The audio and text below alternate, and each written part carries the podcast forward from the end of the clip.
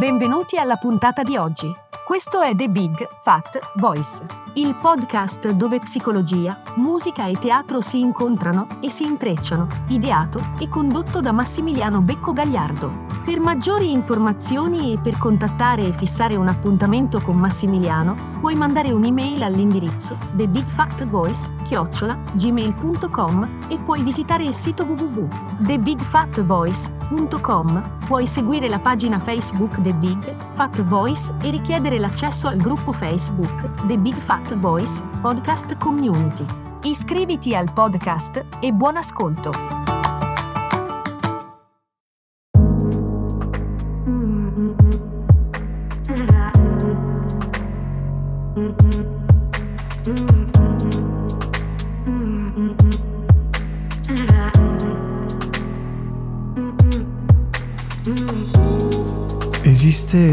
Generale piuttosto diffusa riguardo alla paura, che la vede come un qualcosa di negativo da evitare o da superare. O almeno questo è stato il mio punto di vista per molti anni. Ma con il passare del tempo mi sono reso conto che affrontando le mie paure avevo anche iniziato un percorso di meditazione nel profondo di me stesso. Questo episodio narra del percorso, di quel percorso, di un processo di risanamento che si fonda sull'imparare ad avvicinarsi alle proprie paure con amore, con compassione.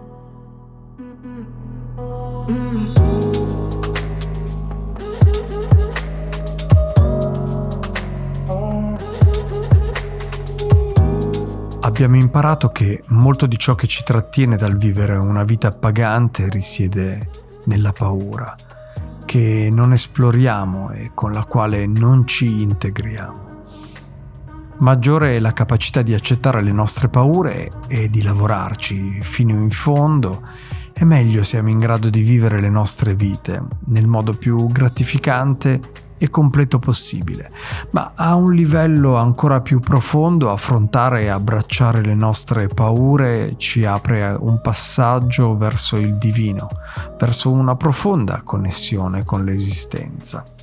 Ci dischiude alla nostra vulnerabilità.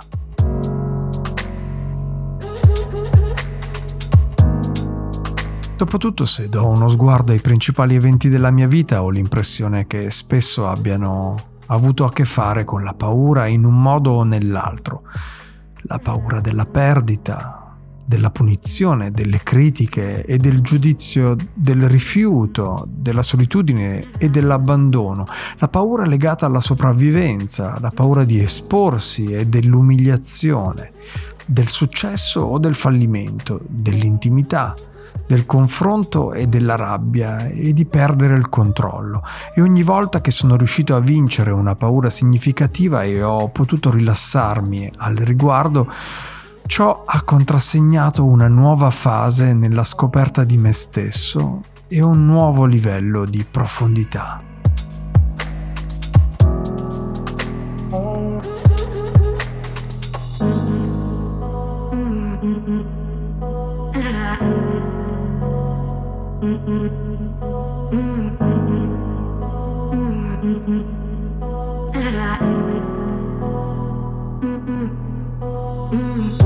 Si dice che possiamo scegliere di vivere nella giungla o nel giardino. Nella giungla siamo sopraffatti e viviamo assecondando valori di lotta, competizione, successo o fallimento, immagine e rendimento. Troviamo persone che vivono secondo una gerarchia basata sul successo, sul fascino e sul potere. La sensazione predominante è quella di scarsità e paura. Nella giungla ci viene insegnato a spingerci oltre la paura e questo atteggiamento ci forza a compensare la nostra vulnerabilità e paura o a soccombere. Nel giardino il mondo è un posto dove c'è spazio e modo di esprimersi per chiunque. Nel giardino accettiamo qualsiasi spazio nel quale ci troviamo è un mondo nel quale i valori più alti sono l'accettazione di ciò che siamo e il supportarci l'un l'altro per imparare ad amare noi stessi la scoperta e l'accrescimento dei nostri valori e delle nostre doti personali, senza alcuna comparazione. È un mondo dove si impara a vedere gli altri non come una minaccia, ma come una risorsa. Forse in fondo al cuore preferiremmo vivere nel giardino, su questo non c'è dubbio, ma le nostre menti e il nostro comportamento possono rimanere imprigionati nella giungla. È necessario un piccolo slancio di consapevolezza per cambiare il punto di vista.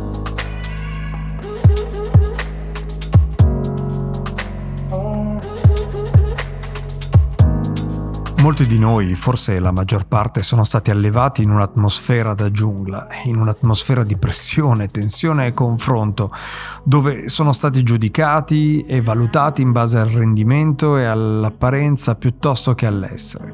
Questo tipo di condizionamento è profondamente radicato nelle società nelle quali cresciamo e viene trasmesso inconsapevolmente e automaticamente da una generazione all'altra quando veniamo allevati in un contesto di questo tipo finiamo con il portarci appresso nella testa e nel corpo un pesante carico di paura e di vergogna. Il senso del sé viene danneggiato e perdiamo il nostro innato senso di fiducia e di apertura mentale.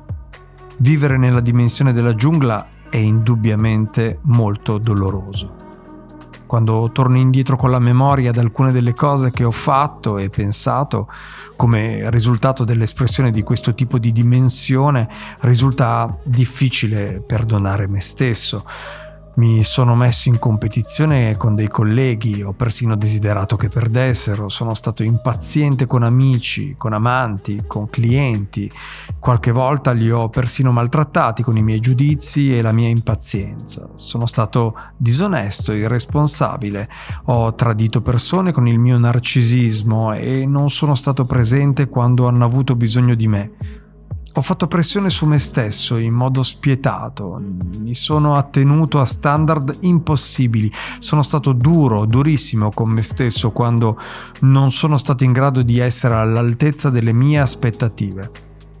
Questo tipo di comportamento arriva direttamente dal condizionamento avuto nella giungla. Non è una giustificazione, ma una spiegazione. Il condizionamento della giungla crea un nucleo di paura e da questa paura, senza alcuna consapevolezza di amore, ci esprimiamo di conseguenza, mettendo in atto ogni genere di comportamento distruttivo nei confronti di noi stessi e degli altri.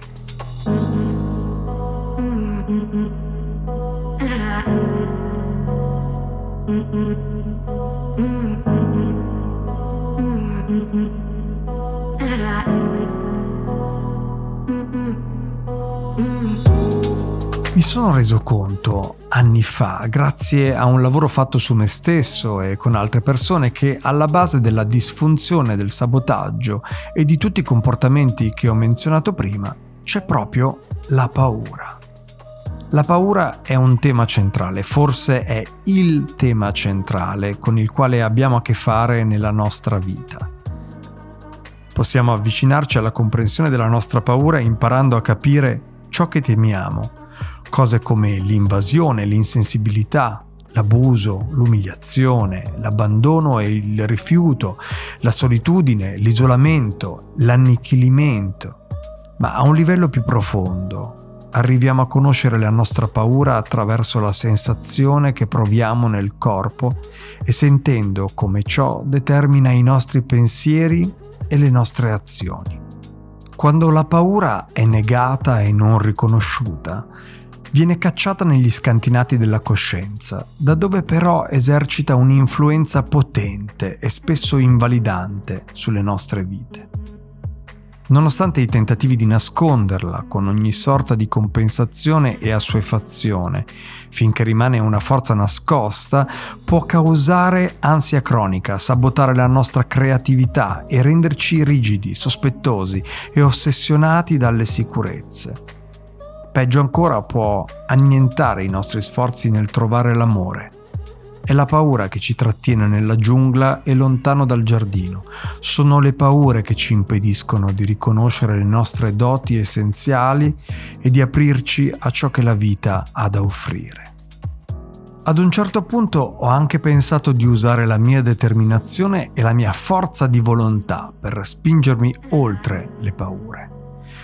Niente di tutto questo mi stava aiutando ad approfondire l'intimità con me stesso. Stavo scappando dalle mie paure e l'evitarle mi stava strappando via dalla mia vulnerabilità e dalla mia profondità. Questo strappo divenne evidente nelle mie relazioni.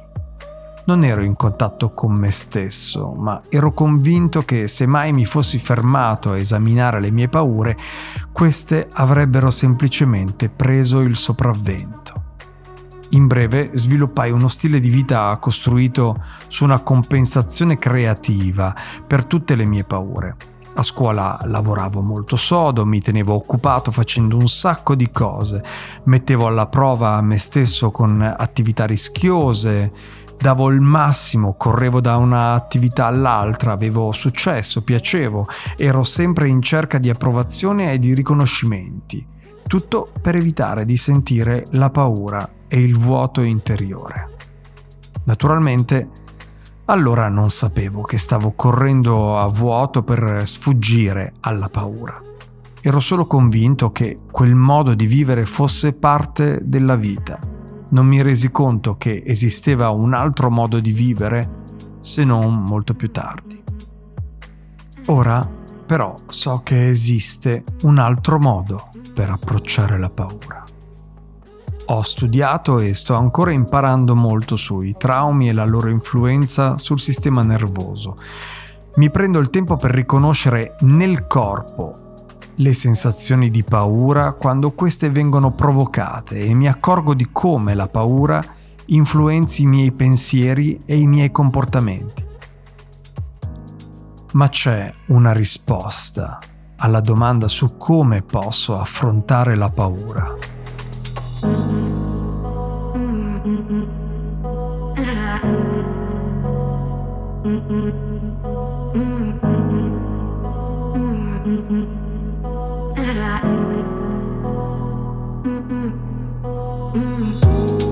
Questa risposta comporta l'imparare ad accettare e a capire la paura attraverso la manifestazione di quest'ultima nella nostra vita di oggi ma guardando anche al suo sviluppo nel tempo come risultato di esperienze avute nell'infanzia.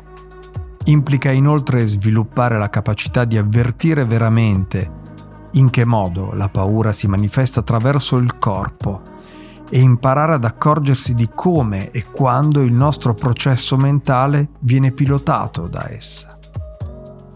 Questo metodo non consiste soltanto nell'imparare a sentire la paura, ma anche nell'imparare a sviluppare energia nel corpo in modo tale da recuperare quell'energia vitale che abbiamo perso a causa di un trauma o di un condizionamento negativo. Comprende imparare a rendere più forte il corpo ed acquisire fiducia in esso per essere in grado di acquisire energia e forza è necessario includere nella nostra vita un certo livello di rischio che ci aiuterà ad acquisire sicurezza, fiducia in noi stessi e autostima. Gli ambiti di rischio si differenziano da persona a persona. Parte del processo di risanamento sta nel capire quando rischiare in ogni momento specifico della nostra vita devono anche essere tali da mettere alla prova le nostre paure, ma allo stesso tempo da non lasciare che sensazioni di fallimento e di impotenza ci schiaccino.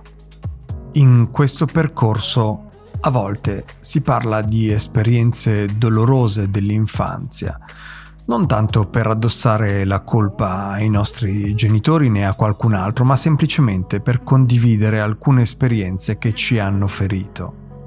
In realtà, nella mia esperienza personale e professionale, ho sentito una profonda gratitudine per tutti i doni e per l'ispirazione che mi hanno dato i miei genitori. Ma come capita a tutti i genitori, l'inconsapevolezza che proveniva dalle loro stesse ferite non sanate mi ha lasciato addosso ferite di conseguenza che ho dovuto riaprire per essere in grado di farle guarire. Se condivido queste mie esperienze personali è anche per sottolineare l'origine del condizionamento negativo che tutti noi abbiamo ricevuto.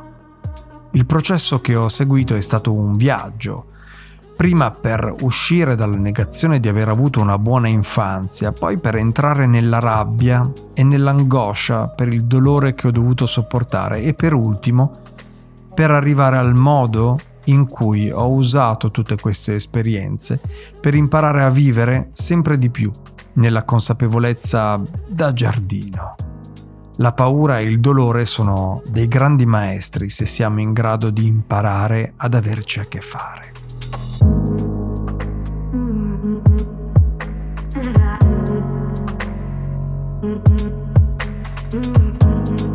Questioni di cui sto parlando e con cui ho avuto a che fare influenzano profondamente ognuno di noi e sebbene siamo tutti individui differenti, siamo accomunati da alcuni temi di fondo e forse alla fine cerchiamo tutti la stessa cosa, la capacità di accettare e amare noi stessi e di condividere questo amore con un'altra persona.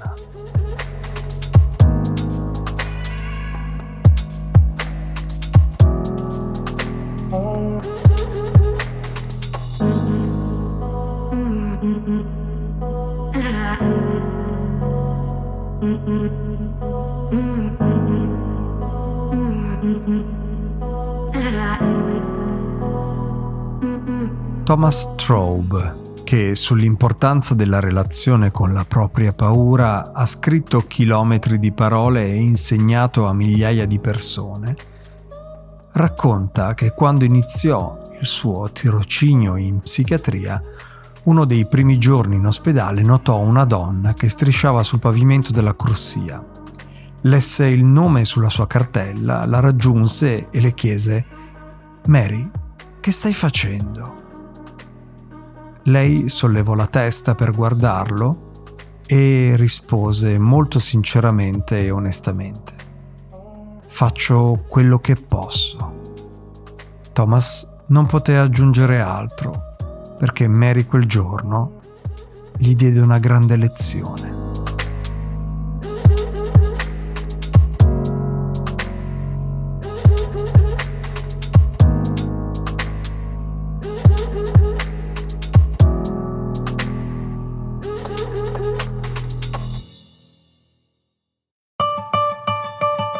Ascoltato The Big Fat Voice il podcast dove psicologia, musica e teatro si incontrano e si intrecciano, ideato e condotto da Massimiliano Becco Gagliardo. Per maggiori informazioni e per contattare e fissare un appuntamento con Massimiliano, puoi mandare un'email all'indirizzo thebigfatvoice-gmail.com e puoi visitare il sito www.thebigfatvoice.com. Puoi seguire la pagina Facebook The Big Fat Voice e richiedere l'accesso al gruppo Facebook The Big Fat Voice Podcast Community. Iscriviti al podcast. Grazie per l'ascolto e arrivederci alla prossima puntata.